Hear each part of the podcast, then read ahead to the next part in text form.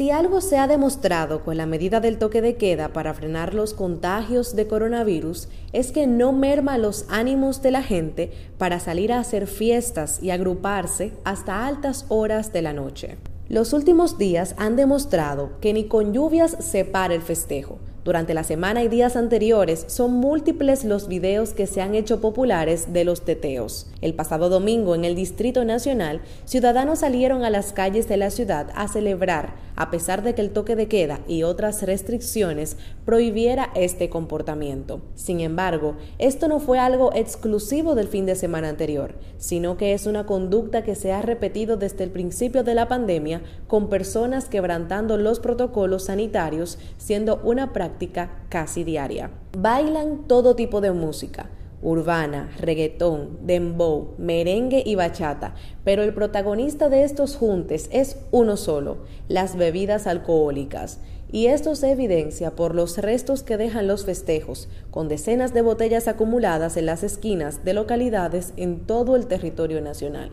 Similarmente, existe la errónea percepción de que solo en las comunidades populosas del país es donde se quebranta el toque de queda en nombre de la diversión, sino que también lo han hecho los ciudadanos más pudientes de República Dominicana. Así lo han constatado audiovisuales que presentan bodas costosas y fiestas de lujo, donde los invitados rompen protocolos sanitarios con la misma impunidad que ocurre en las demarcaciones más pobres. El 7 de junio, el presidente Luis Abinader emitió el decreto 364-21 extendiendo una semana más el actual horario del toque de queda, que cuenta con dos variantes de acuerdo al nivel de contagio de la provincia en cuestión.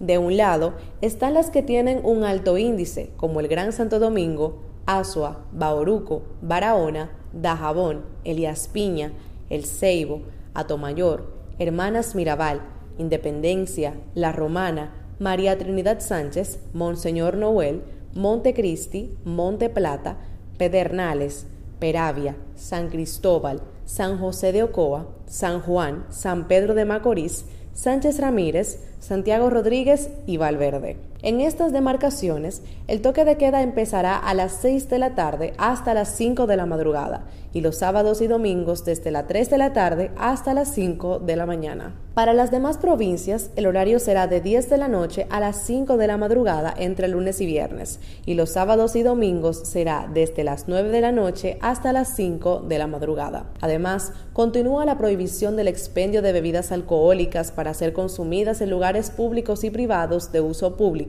desde las 3 de la tarde hasta las 5 de la madrugada. A estos horarios se le agregan tres horas de gracia para permitirles a los ciudadanos retornar a sus hogares. Estos lugares, así como los destinados al consumo de alimentos, solo pueden recibir el 50% de su capacidad en cumplimiento con los protocolos sanitarios vigentes. Igualmente, espacios abiertos como parques y malecones solo serán utilizados para actividades que no impliquen aglomeración.